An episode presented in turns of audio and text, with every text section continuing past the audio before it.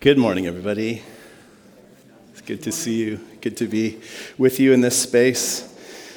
Thank you, uh, Jalen and team, for uh, creating, uh, helping to create a space for meeting, for connection with God, with one another, with the truth that we've been declaring together, and uh, this invitation to just locate our stories in God's bigger story as we've been uh, walking through this series on financial imagination, uh, and I've been facilitating a table group alongside it, uh, I feel like I've been immersed in images and ideas and like conversation around money during this whole month of November. And I, I, don't know how much of this series you've been around for. I know that there's about 15 of us in the table group. Um, some of you are probably here for the very first time today, and so you may not feel similarly immersed. Um, but for those that are, um, How's it going? How's it feeling to, to be thinking and talking about money? Um, I don't know if you feel like I do, but I, whatever the case as we get going today, I want to share a couple of images of what money is capable of doing. Does anyone happen to know, just kind of offhand, what the most expensive building in the world is? Anyone know? Just looking for hands. No. It's, uh, according to one source, the most expensive building on the planet is the Abraj Al Bait Towers. This is the property of the Saudi Arabian government, and it's located in the country's holy city of Mecca. It was constructed in a bid to both modernize the city and also cater to its annual influx of pilgrims. The central and tallest tower, which you see in this image, has a, a four faced clock, which is the largest in the, in the whole world. Um, some of the features of the building include a five star hotel, a large 10,000 capacity prayer room, it's a little larger than Japanese Hall, uh, two heliports, an over 1,000 stall parking garage, a five story shopping mall, and a conference center. The entire complex is capable of occupying 100,000 people. What was the cost of construction? $15 billion. This is one picture of what money can do. On the other hand, so is this. This is one of the largest slums in the world. Dharavi, India, in the heart of Mumbai, its estimated population is between 600,000 and 1 million. Dharavi was featured in the Oscar winning movie Slumdog Millionaire. As people continue to migrate away from rural areas and into cities, the number of people who live in slums and shantytowns and informal settlements are skyrocketing. skyrocketing. According to the UN's special report on adequate housing, there are some 200,000 of these kinds of communities around the world, and that number is growing. So, even before the economic crisis of 2008, about a third of all city dwellers live in slums that may grow in size by up to a billion more people within the next 20 years. So, this too is a picture of what money has done. I was listening to an On Being podcast this past week, and the guest who was on it summed up the disparity of our global economy about as well as I've heard it anywhere. Part of this quote is on your handout this morning. It goes like this I have seen the power of the market, but when it becomes the only language, when it becomes the only way of thinking about the right thing to do, it leaves us with a very impoverished sense of how to live together. It's good for creating wealth and creating things and building things, but it's not a guide. It's not a useful vocabulary for living together. If Mr. Giridharadas is correct, then the question becomes what's a better guide? What, what might be a more useful vocabulary? I often feel overwhelmed in the world of finance because I'm a pastor and not an economist. I feel my own inadequacy to put speech to what I'm seeing or what I think I'm observing. I, I feel very much like a beginner. I've had a recurring sense in tackling this theme in a sermon like there are people who could do a, a better job at this than I could. I feel, I feel a heightened awareness of my own inconsistency when it comes to what I think I believe about fiscal responsibility and how I sometimes act. I feel embarrassment about how the Christian church throughout most of the so called first world, a community I'm part of, has historically managed its assets. And yet here I am, and here we are, and here God is in the last week of our probably way too short series on financial imagination. The series has been motivated by a number of factors, one being that money, or the lack of it, is one of the leading causes of stress and anxiety in our culture. We need a ton of help in thinking better about money, not only managing what we have, but what our money does and, and whom it affects, both where and how. And another reason we're doing this series is that Jesus talked about money way more than the church tends to. Our various econo- economic issues and tasks, wealth and poverty and saving and debt and investing and giving and stewarding are things that touch not only us, but the entire global community. We're in desperate need of fresh financial imagination, maybe even revolution. So, to respond to the question we posed a moment ago with another couple of questions how might the scriptures help guide and offer vision for our flourishing as a human family? How might we direct both our God given imaginations and our resources for the common good? Let's hold those questions. I invite you to hold those questions with me as we pray and uh, open up the scriptures this morning. Let's pray together. God, we acknowledge this morning, first of all, uh, that you are King. We celebrate that you, Jesus, are drawing all things to yourself, that the, our, our world is headed toward the renewal of all things. You enthroned in our praise, in our lives, in our worship. We acknowledge that you, as King, uh, own and you have made all things, you have created all things, and all things are yours. We are yours. All of our resources are yours. And so we come with, uh, with open hands today to discover how your Spirit might be leading us, the questions you're inviting us to ask, the direction you're inviting us to take, the vision that you want us to take on. So we ask for your help today. Give us a sense of uh, lightness and even playfulness as we encounter uh, some deep and sometimes heavy questions. So we just trust you to be present to us, speaking to us, illuminating the scriptures for us. In the name of Christ we pray. Amen. So the text that we want to kind of drop anchor in this morning, and we're going to we're going to drop anchor in a few other places as well, but Jeremiah 29 verses 4 to 7 is the primary place that we're going to we're going to camp.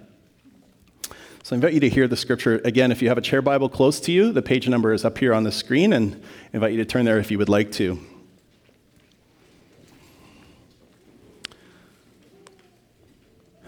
So, reading from that text, Jeremiah 29, verses 4 through 7. This is what the Lord Almighty, the God of Israel, says to all those I carried into exile from Jerusalem to Babylon Build houses and settle down, plant gardens and eat what they produce Marry and have sons and daughters. Find wives for your sons and give your daughters in marriage so that they too may have sons and daughters. Increase in number there, do not decrease. Also, seek the peace and prosperity of the city to which I have carried you into exile. Pray to the Lord for it, because if it prospers, you too will prosper. This is the word of the Lord.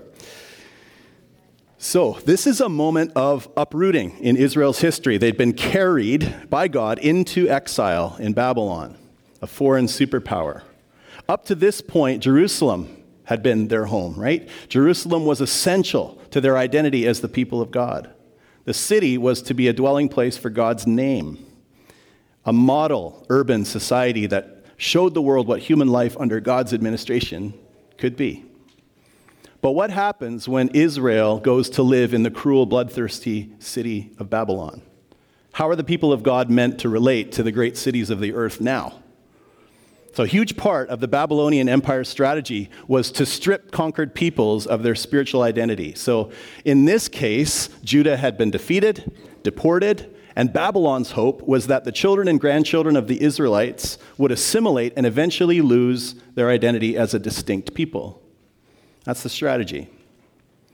Some within Israel saw what was coming and, for good reason, feared it. So, for good reason, yeah. And so, one such, one such person was the false prophet Hananiah. So, seeing this coming, he couldn't imagine Israel living in Babylon long term. So, he dishonestly prophesied that God would bring them back to their beloved city of Jerusalem within two years. This is temporary, guys. Just hang tight. Two years. God's got your back. We will be back home. Now, had the exiles followed Hananiah's advice, they would have remained disengaged in Babylon, waiting indefinitely for God's intervention.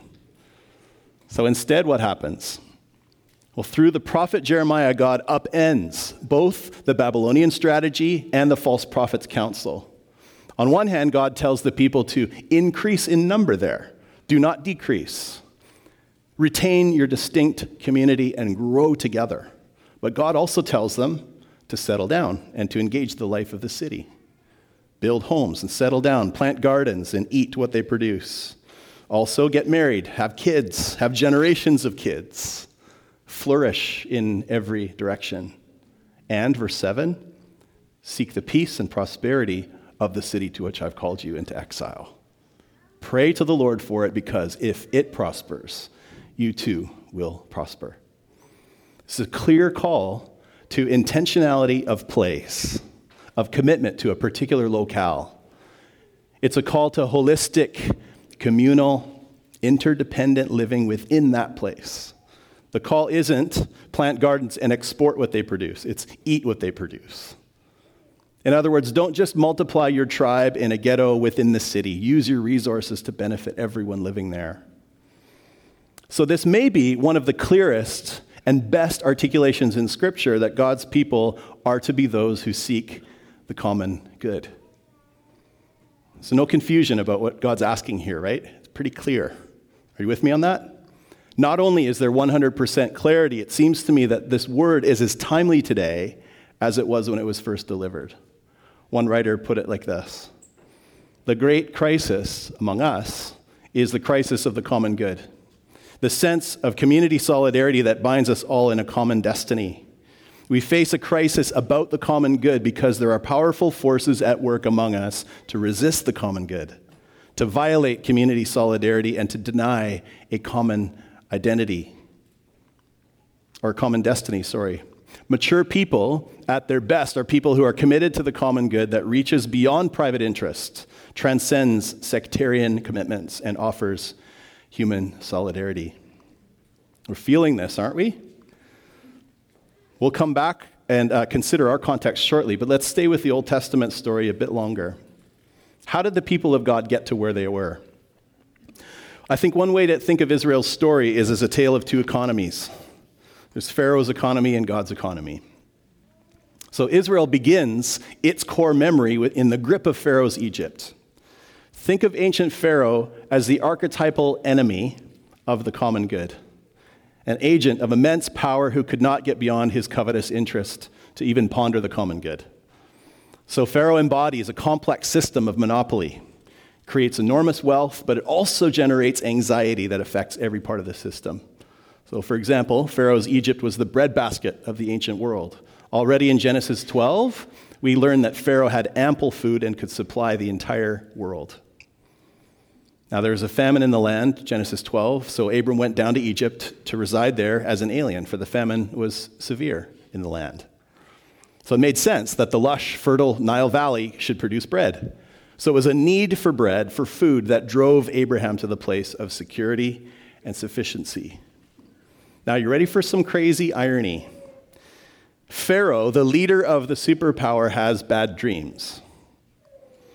He may present as being completely in control all day, every day, but when he's asleep at night with his guard down and his competence relaxed, he has nightmares. The one with everything has dreams of insecurity. Genesis 41 has one example. And Pharaoh said to Joseph, In my dream, I was standing on the bank of the Nile when out of the river there came up seven cows, fat and sleek, and they grazed among the reeds. After them, seven other cows came up, scrawny and very ugly and lean. I have never seen such ugly cows in the whole land of Egypt. The lean, ugly cows ate up the seven fat cows that came up first. But even after they ate them, no one could tell that they had done so. They looked just as ugly as before. Then I woke up. In my dream, I saw seven heads of grain, full and good, growing on a single stalk. After them, seven other heads sprouted, withered and thin and scorched by the east wind. The thin heads of grain swallowed up the seven good heads. I told this to the magicians, but none of them could explain it to me. So Pharaoh is desperate to find out the meaning of the dream, but no one in his, the intelligence community of his empire can decode the secret message. So he's get, it's a last resort scenario. So he summons this unknown Israelite from prison. And according to this ancient narrative, the uncredentialed Israelite can decode what the empire cannot discern. So Joseph the interpreter immediately gets what's going on. This nightmare is about scarcity. The one with everything dreams of deficiency. The cows and the shocks of grain anticipate years of famine when no food will be produced. So Pharaoh receives the interpretation of his nightmare and immediately sets about, well, I've got to make some policy. Let's make some policy here. Joseph turns out to be not only a shrewd dream interpreter, but an able administrator who commits himself to Pharaoh's food policy. What is it? Food monopoly. In the ancient world, as in ours, food is a weapon and a tool of control. So, this is policy rooted in nightmare. What happens? The peasants, having no food of their own, come to Joseph, who is now a high ranking Egyptian. They pay their money in exchange for food so that Pharaoh's centralized government gets even richer. After the money is all taken, the peasants come again. They ask for food. And this time, Joseph, on behalf of Pharaoh, takes their cattle. It's what Karl Marx would have termed their means of production. In the next year, the third year, the peasants still need food, but they have no money and now no livestock, so they end up surrendering their freedom in exchange for food. Genesis 47 19 says this Shall we die before your eyes, both we and our land? Buy us and our land in exchange for food. We with our land will become slaves to Pharaoh. Just give us seed so that we may, not, may live and not die, and that the land may not become desolate. And the inevitable outcome Joseph buys all the land for Egypt, of Egypt for Pharaoh. And all the Egyptians sold their fields because the famine was severe and the land became Pharaoh's. As for the people, he made slaves of them from one end of Egypt to the other. It's a part of the Genesis story we don't often sink into. Slavery in the Old Testament happens because the strong work a monopoly over the weak. The economy is manipulated in the interest of concentrating wealth and power for the few at the expense of the many. Here's what the Pharaoh narrative reveals in terms of the common good Brueggemann writes Those who are living in anxiety and fear, most especially fear of scarcity, have no time or energy for the common good. Anxiety is no adequate basis for the common good. Anxiety will cause the formulation of policy and exploitative practices that are inimical to the common good, a systemic greediness that precludes the common good. Are you hearing how timely and relevant this story is? How do we respond to the anxiety and the fear that surrounds us and maybe is even within us? There's this scarcity mentality that seems to run like a thread through every aspect of our economy. Is there an alternative? What might it look like to live into a different perspective? To live into something that looks less like Pharaoh's economy, or not anything like Pharaoh's economy, and more like God's economy. Seek the peace and prosperity of the city. How do we walk in that? Peace and prosperity, the original Hebrew word for both of those words is actually the same. The interpreters, I think, probably thought for poetic reasons we ought to change it up a little bit, but also because the word is what? You know? Hearing it anywhere? Shalom. Shalom. Yes, shalom. A big word with a massive range of meaning. It's not only peace as the absence of conflict, and it's not only prosperity as material wealth, it's wholeness and flourishing in every direction. I just went through my concordance and I just listed a bunch of the words and phrases in Scripture that carry some aspect of the meaning of shalom. Just sit with me with this list of words. It's amazing. Shalom means all right, means safe, good health, treaty of friendship, blessing, contentment, goodwill, harmony, kind, kindness, order, peaceful relations, being satisfied, secure, soundness, trusted friends, unharmed, welcome, welfare, well being, and yes. Shalom. God's yes. It's actually part of the name of the city that bore God's name, Jeru, Shalom. Shalom is God's idea. It's a pretty good one.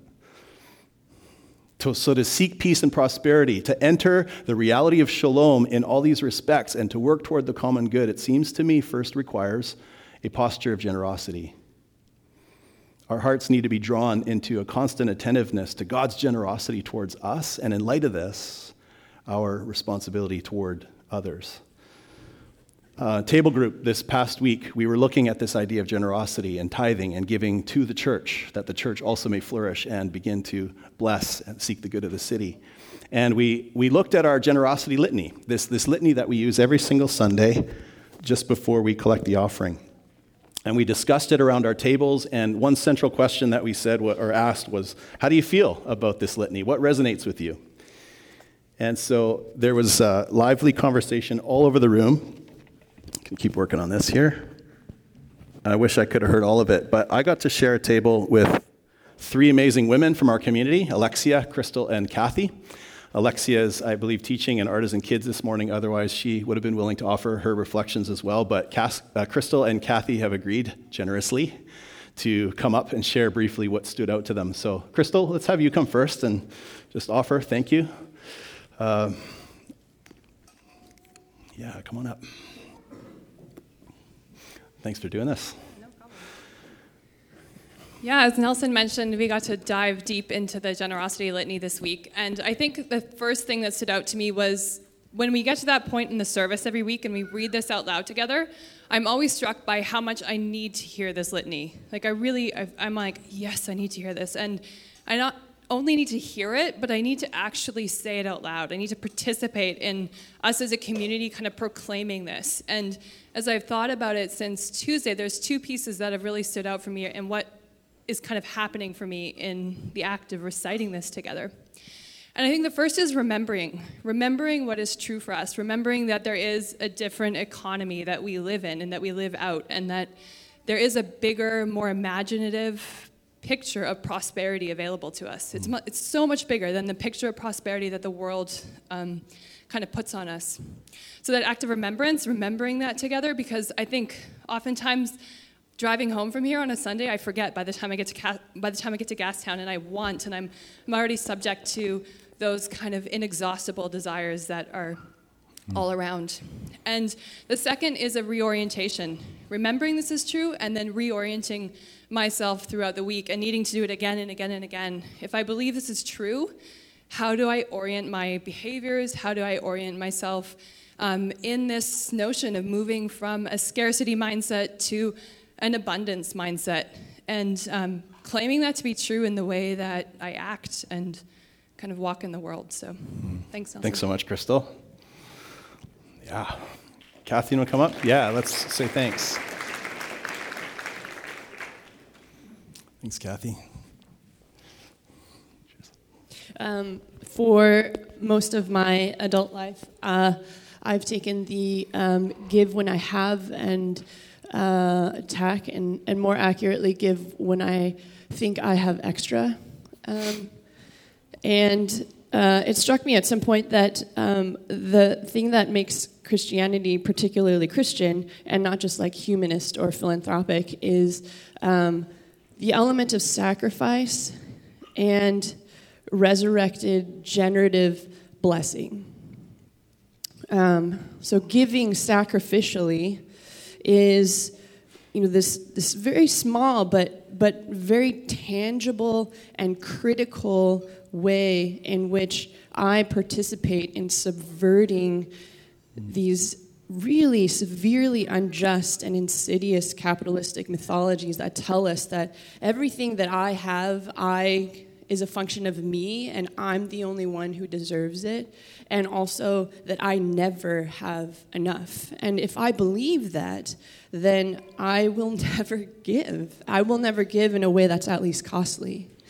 And um, yeah, it's so it's so it just strikes me how insidious it is and how it gets right underneath our skin such that it, it changes kind of what Crystal was it just change, changes the way that we act in every way, um, even from the moment we walk out those doors. And so to have this weekly reminder that giving sacrificially, uh, precisely as a function of faith and of costliness, is the only way to resurrection. And I deeply want resurrection for me, for mm. for us, and I know that that that resurrect that resurrected generative blessing isn't just for me, but it is for the nations. And uh, yeah, so that, that line in there to give without sacrifice, that is precisely the point that is countercultural when it, mm. when it gets costly. Mm. Um, so, I, yeah. Yeah. Thanks, Kathy. Yeah. Yeah, you see why I wanted to invite them and, and share that with you guys. It's so good. Table groups, y'all. Um, our Jeremiah text is a call to put down roots. I don't need this one, but maybe I do. Oh my goodness. Our Jeremiah text is a call to put down roots and to become entwined with everything that goes on in the city. And so as we hear this, it's almost like I imagine God saying, by the way, because you are inextricably linked, you need to think hard and well about the common good, because the common good is tied up with your good. And this principle serves as a tangible reminder that we are part of the same creation. We are responsible collectively for the good of the planet. It's the same principle that's meant to govern our life together as part of the body of Christ. 1 Corinthians 12 if one member suffers, all suffer together with it. If one is honored, all rejoice together with it. Now, it's quite possible that some of us in this room hear phrases like, if the city prospers, you too will prosper, and if one member suffers, all will suffer with it, as ridiculously obvious and self evident. You're like, tell me something I don't know. there may be even a majority of us who hear the words, there is no peace without justice, and say, absolutely, 100%, I can't argue with that. But you page through the scriptural narrative and you hear the story, and you look at our story and the story we're living, it keeps needing to be said. Not necessarily because we're hard of hearing, although that might be the case, but it also needs repeating because we ourselves are often slow to action and resistant to change, and we're part of larger systems and patterns that are highly resistant to the common good. So, we have had some encounter, hopefully a fresh encounter, with God's vision, with God's sense of direction, and all that's left is giving ourselves to some fresh practice. So, we want to prepare to consider some practices having to do with recovering financial imagination for the common good. And I want to show you a short video of someone I've recently started to become challenged and inspired by. Joel Solomon. Uh, anyone heard his name before? Joel Solomon? Handful of us, a few of us. Um, he's a thought leader in the sustainable investment movement. He's an author. He's originally from Tennessee, but actually now resides here in Vancouver. And he uh, wrote a book called The Clean Money Revolution. What's clean money? Here's how the author defines it Clean money is money aligned with a purpose beyond self interest, money for the commons, money that makes the world better, money regenerating ecosystems and engendering a healthy balance between people and planet. Money that builds true security, long term, safe, fair resilience. Clean money is a revolution and an evolution. It expands our view of finance from a bank balance network calculation or the name of a company in which you own stock. It goes beyond the surface. It opens the hood of the car, reads the ingredient label, pops open the laptop to see what's inside. Clean money thinks through where materials came from, who assembled them, and whether that process was just or unjust, regenerative or destructive. So let's, let's hear a little bit more from Joel Solomon, just a few minutes here. I believe that just like food is grown, money is also grown that way. And, and I know that for me now, I need to have an understanding of where my money is and what damage it might be doing to people in place. And I'm not satisfied doing maximum damage to people in place in order to maximize my money. I don't, I don't really think it should be legal if I really get down to it. It's certainly not moral in my sense of morality. And it's a gray, it's not a definitive. It's, it's just like health and, and well being and happiness and love and these things. But the drive to understand where my money is, where it comes from, what the bank is doing with my money, what are stocks and bonds, um, what's in a retirement fund, and these kind of things are just as important as how was my food grown, how did it affect workers, how does it affect uh, the, the waterway systems as chemicals run off into the water. My purpose is to stimulate conversation and cause questions. So, clean money or cleaner money would be examined money. Who's it affecting and how? Who and where is it affecting and how? And I feel a responsibility to ask those questions about money I'm involved with. And I believe that this is a message that can help a lot of people simply to just start asking those questions. If we think long term and we get the best minds that there are to consider how we might reverse some of the trends that we've set in motion as humans, just, just innocently in many ways, just going about without knowing We've created some messes. There's enough, there's more than enough money on the planet to solve all of it. But it requires will and some thoughtfulness about the steps and some fair sharing of resources. And it can be done. And it needs to be done.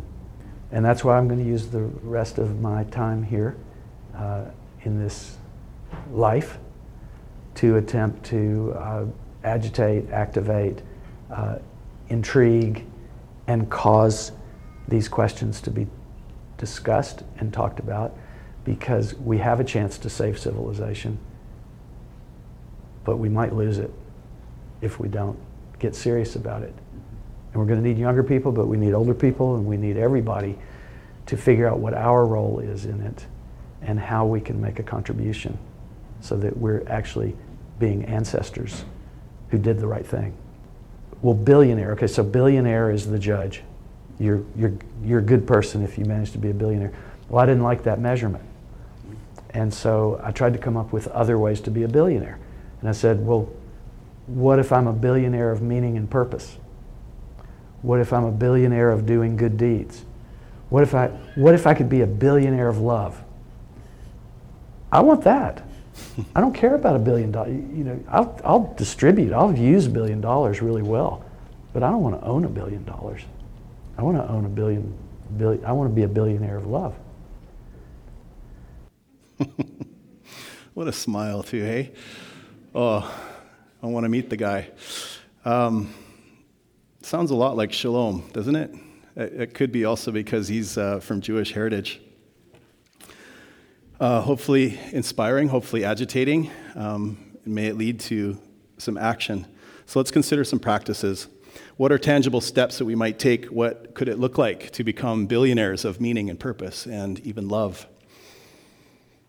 I think one word that comes to mind is to ask, to ask specifically a, a new set of questions that invite our participation in a clean economy one that's in alignment with God's vision for the future. So, Joel, Joel Solomon, you heard him say that clean money is examined money. So, here's some tangible questions we could ask Where do you earn money? To consider that.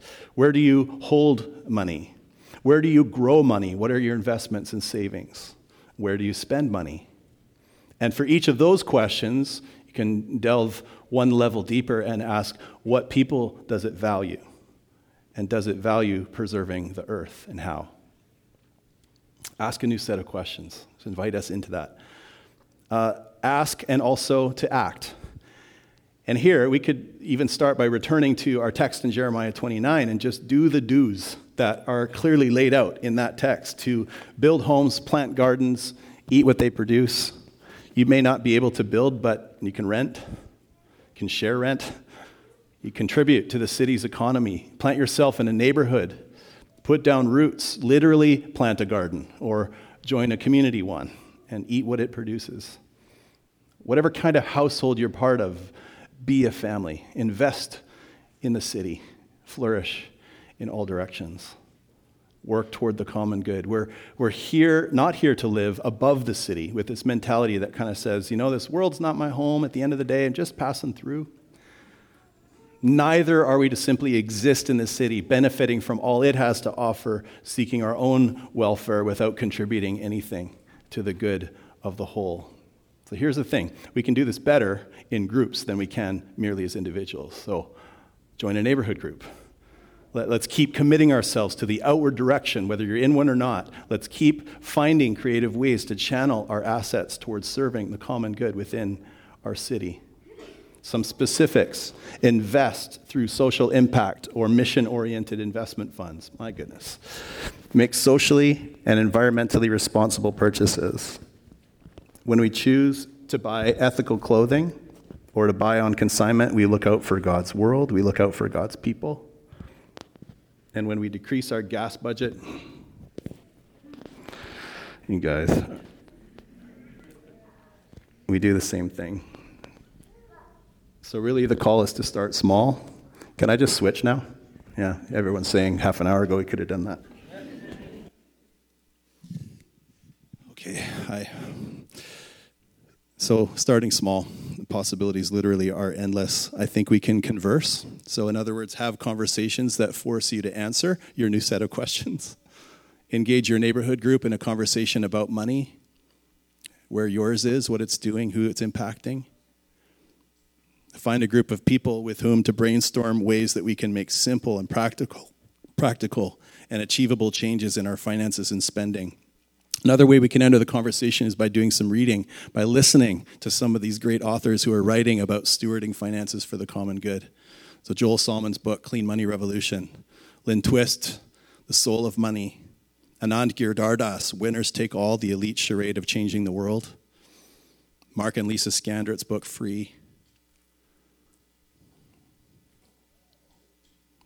So, going to ask and act and converse and pray. Let's not miss this part. Seek the shalom of the city, pray to the Lord for it. Prayer is our working method.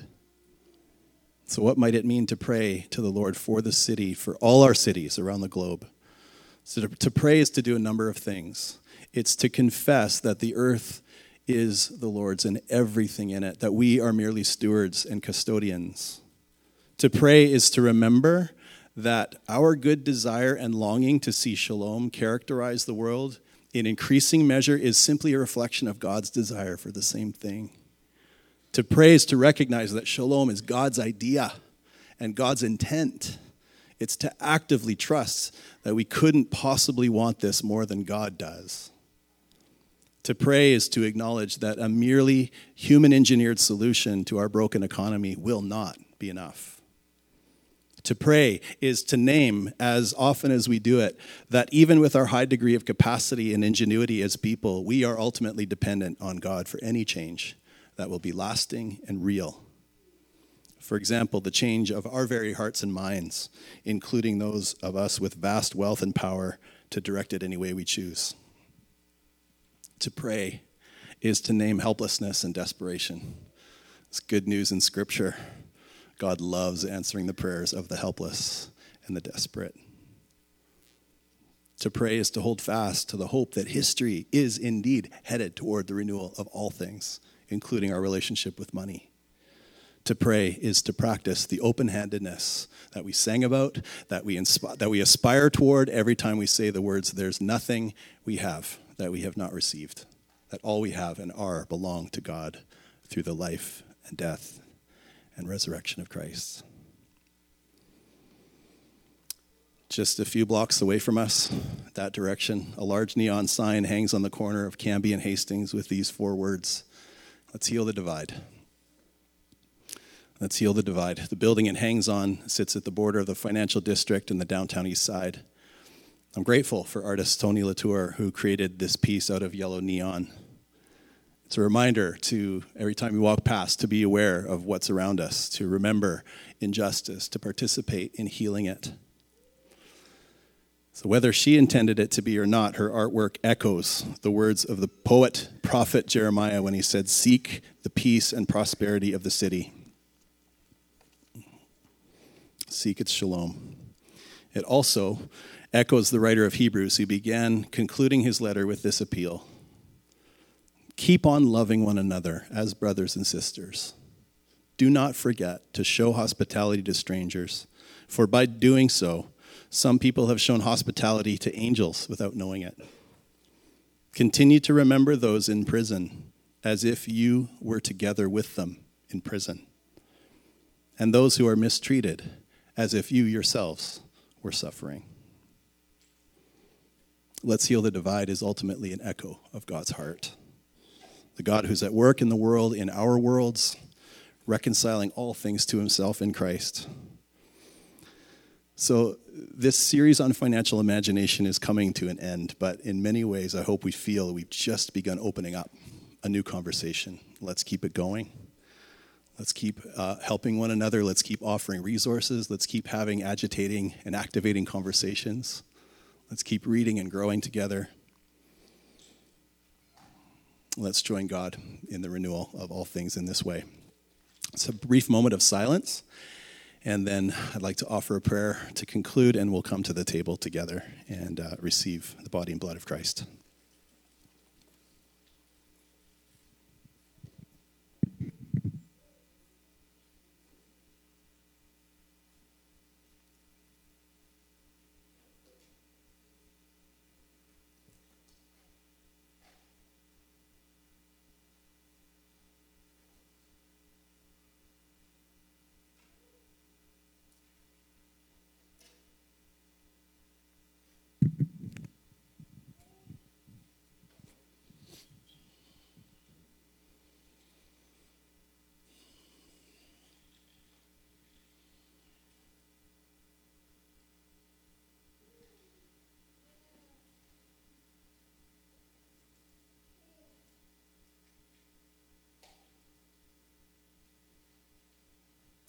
Spirit of Christ, we need your help. We invite your help. We ask for your ongoing vision and direction and courage to practice, to make changes, um, to become a, real, a reality in our experience. We thank you, God, that for the vision of shalom that this is your intent, this is your heart for us and for all people. I pray, God, that you continually draw, uh, draw and change our hearts in this regard, that we would think better about the economy, um, think better about our resources, think better about what our money is doing, where it's going, who it's impacting, and how we can truly join in your purposes and work toward the common good in our world. Again, thank you that uh, this is ultimately your idea and we can join you in it. Thank you for the examples that we that exist that are tangible illustrations of how this is working, how it can change things. And we thank you ultimately for uh, your gift to us of your Son, your sacrifice on our behalf. So as we come to the table together, we remind ourselves of uh, this central meal, this central event in our story and in our faith. And we thank you for being present with us. Thank you for welcoming us. In the name of Christ, amen.